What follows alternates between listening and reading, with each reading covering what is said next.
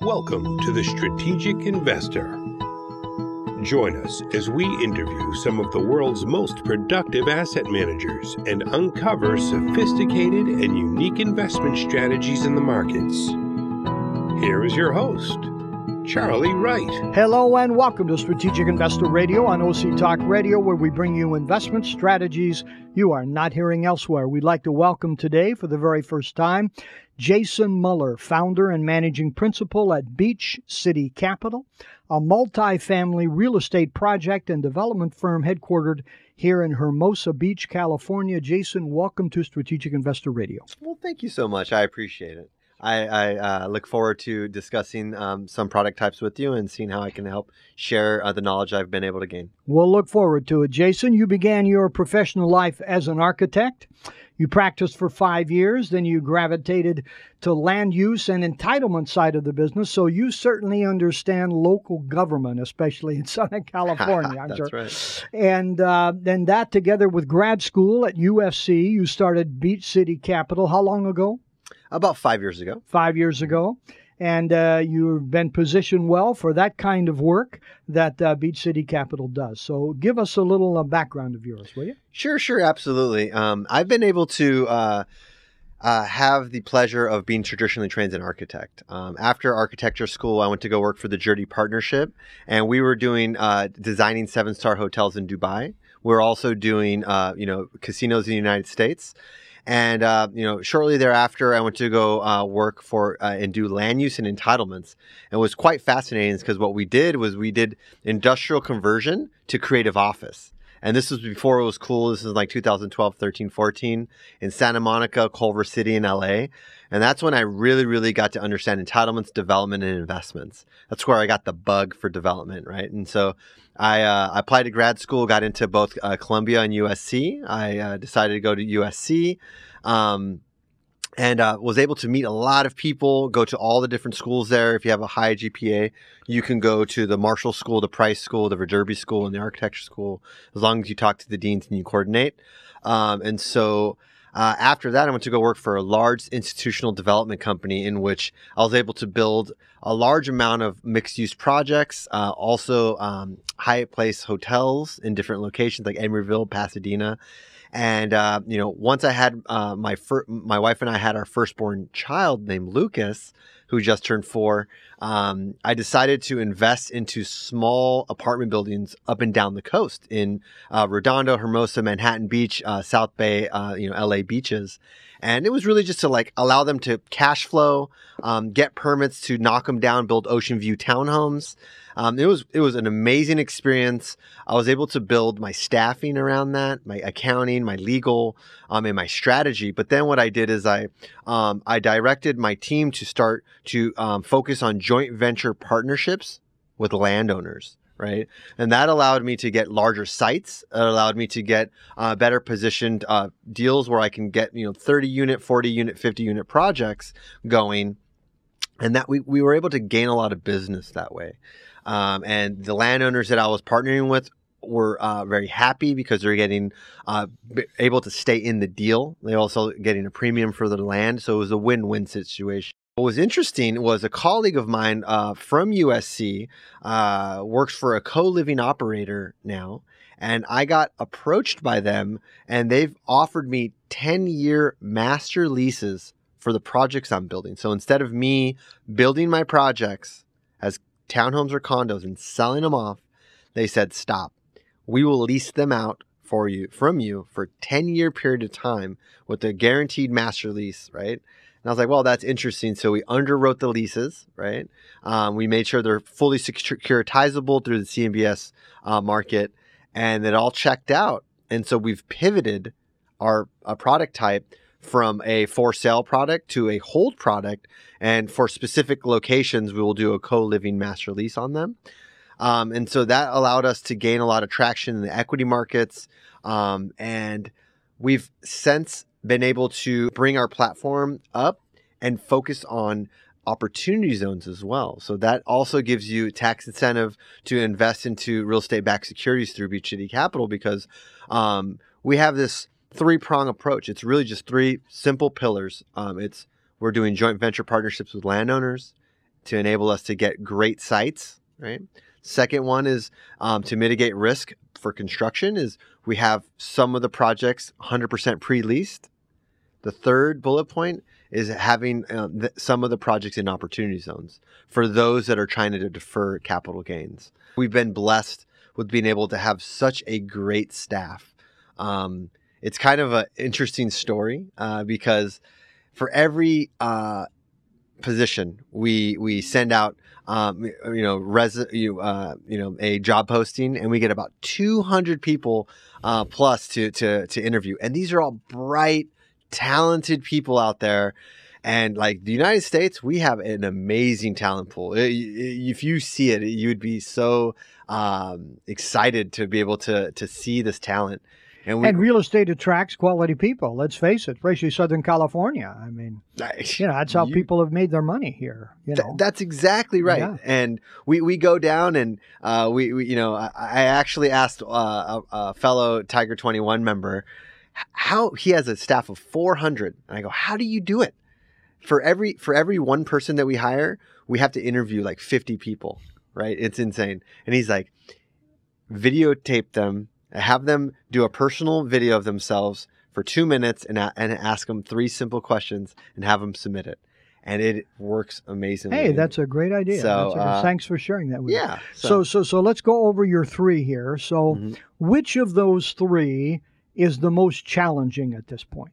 I would say the bottleneck is the joint venture partnership with the landowner. Yeah, I would think so. And so the way that we are able to um, harness that is we have our acquisition team looking probably at 20 deals a month right and we all get emails from brokers you know um, introducing projects to us and so i always state we only do joint venture partnerships with landowners that is like the number one required the second would be a 10 year or excuse me a 12 month um, escrow Third would be a six month escrow with some options. We've been able to um, get in contact with the landowner that's interested in a joint venture partnership.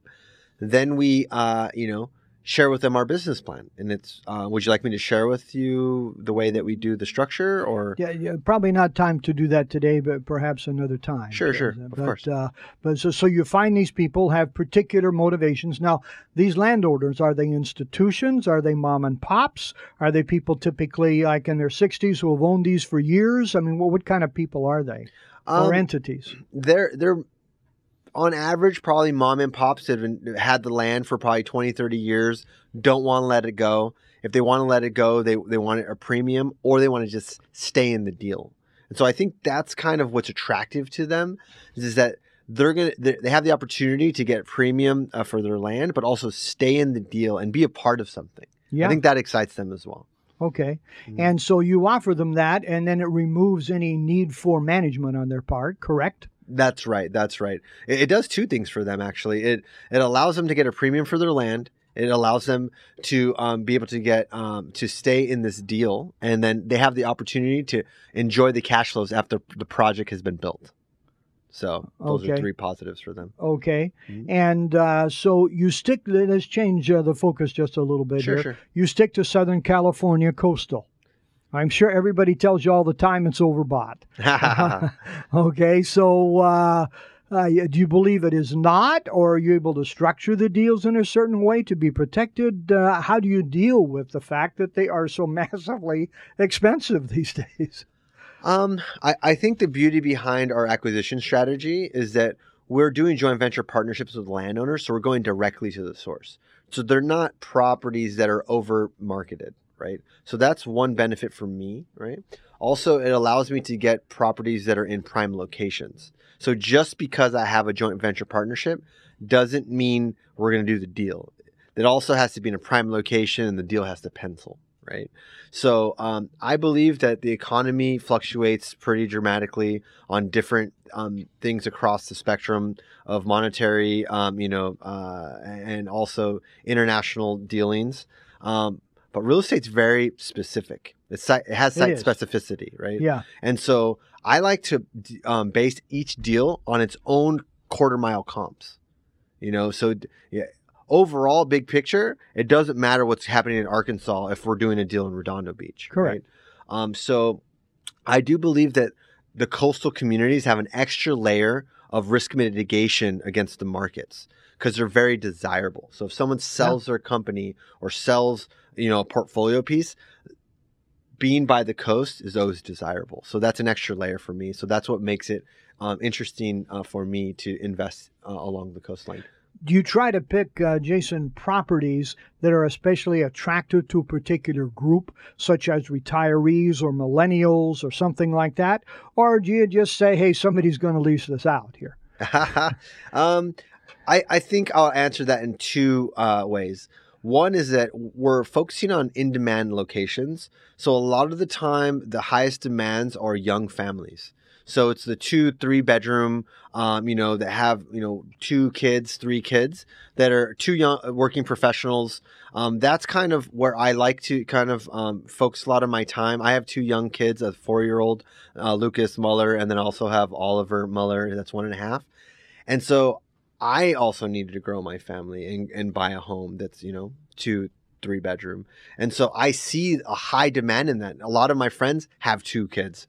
so if if you know my close you know network have are, are growing the population, I can only imagine California in the United States, um, you know, with the big picture. So I'm trying to um, uh, you know, cater to that demand, you know, with in providing housing.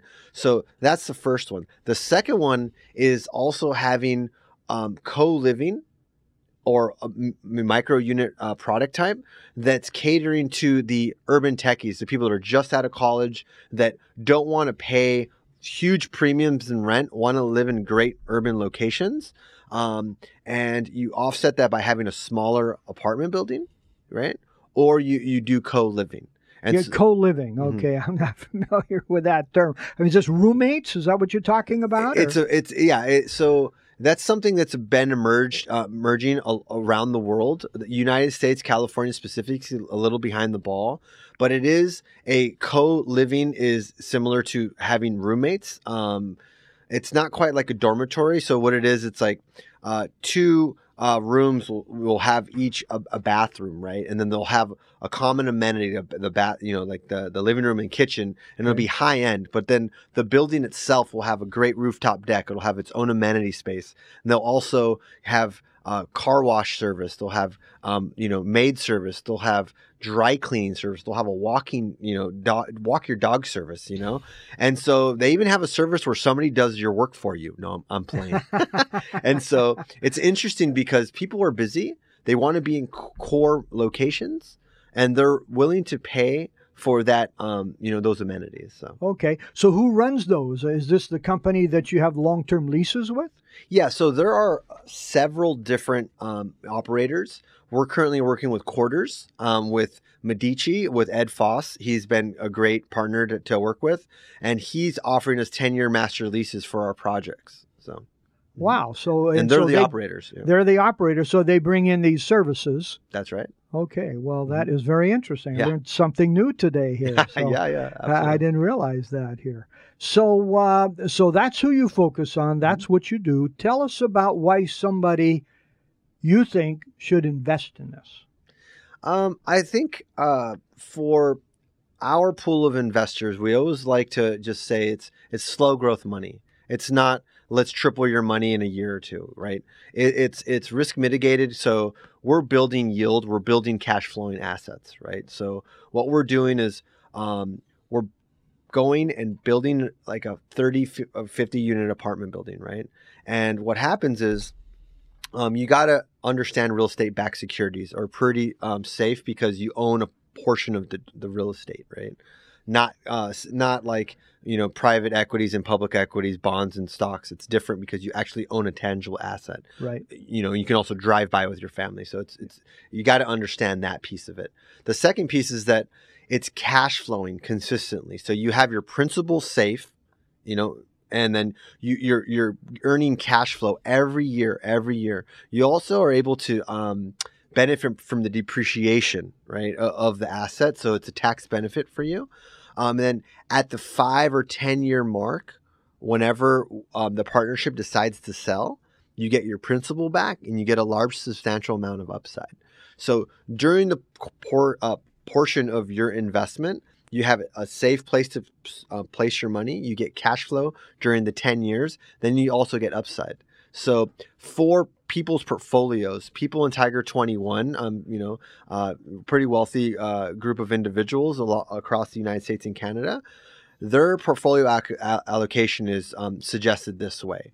It's 30% is to real estate backed securities 25% to public equities 25% to private equities the rest in commodities and other so um, you know if you want to invest like you know you know the wealthy that would be a suggested um, you know uh, allocation of your of your um, assets and within the 30% of real estate i would suggest you do cash flowing assets development assets. Also, you can invest um, in REITs and different type of product types. So.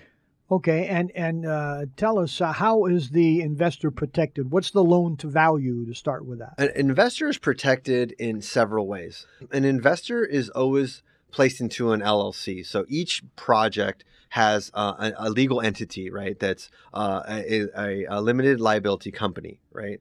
That is, um, you know, regulated by the federal government, right?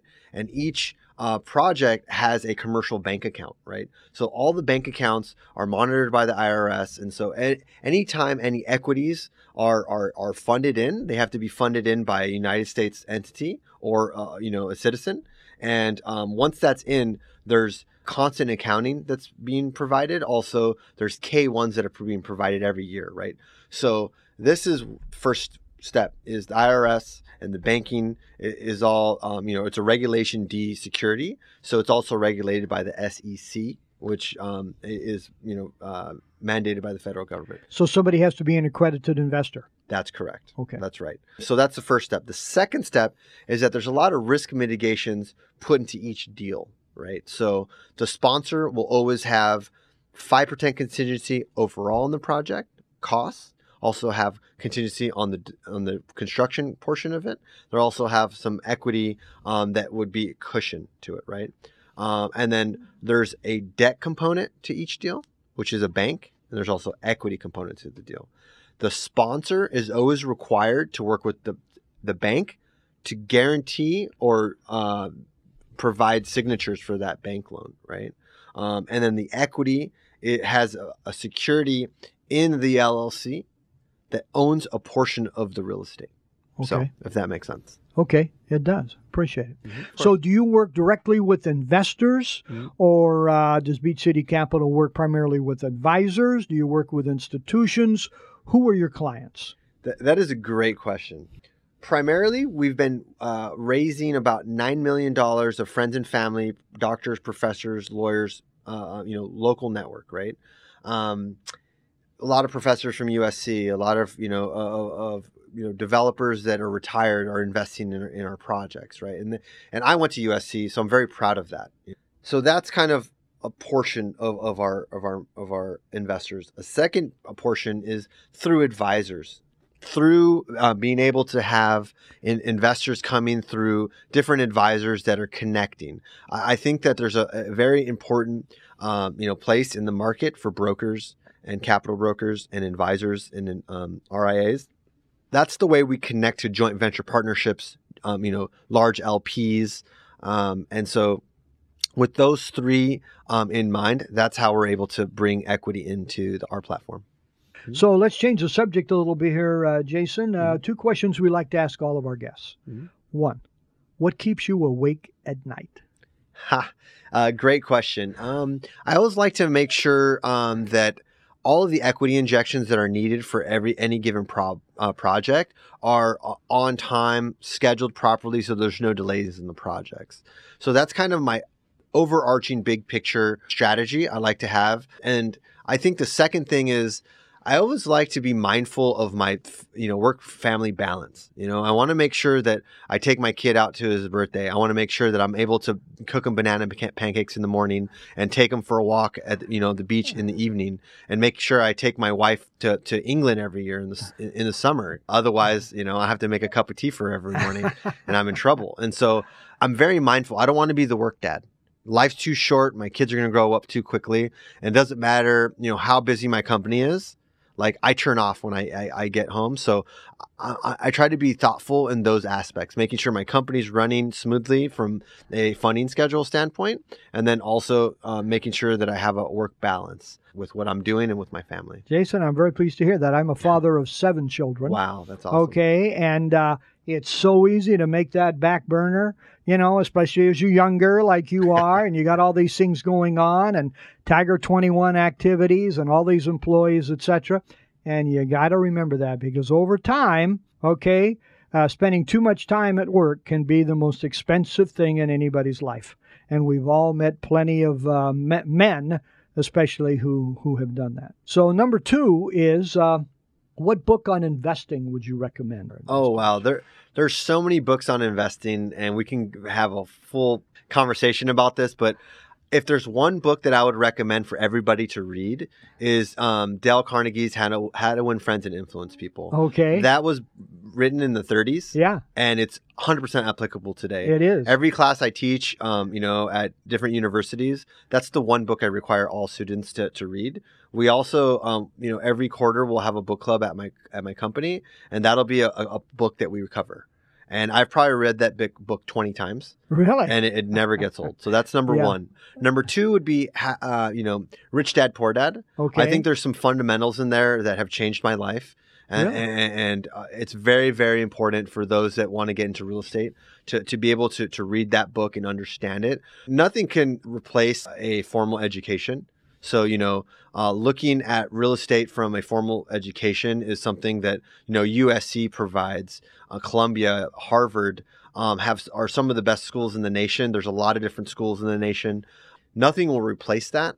So I highly recommend a higher education. I wouldn't be where I, I am today without it. Um, also giving back to, um, you know, employees, interns, um, you know, friends, family. That's actually how I learn and keep sharp. Okay, good. And uh, let's add a third question along the oh, those lines. Yeah, a bonus question. What is the best investment advice you've ever received or heard?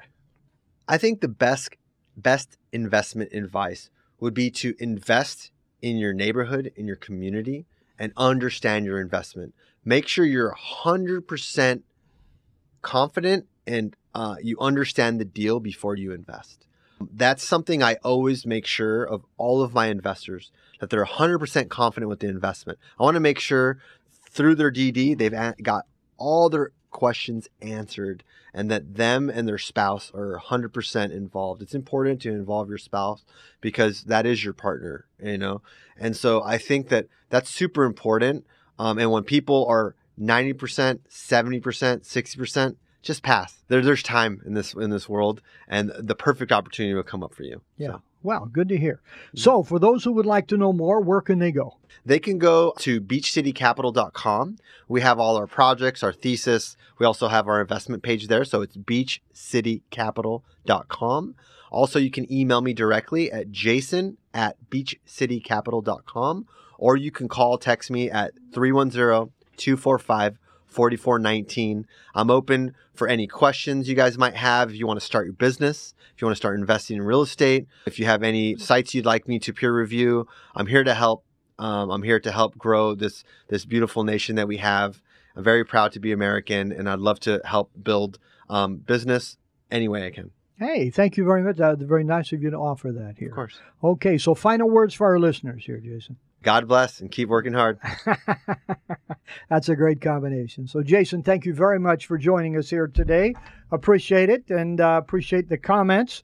And we didn't get to uh, opportunity zones, but maybe we can do that another time. Absolutely. So, okay. Again, we've been talking with Jason Muller, founder and managing principal at Beach City Capital out of Hermosa, Beach, California. You've been listening to Strategic Investor Radio on OC Talk Radio.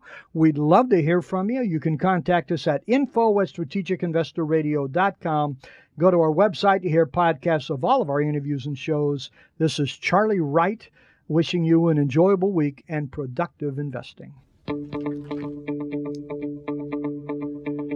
Strategic Investor Radio is a production of OC Talk Radio and is provided for educational purposes only.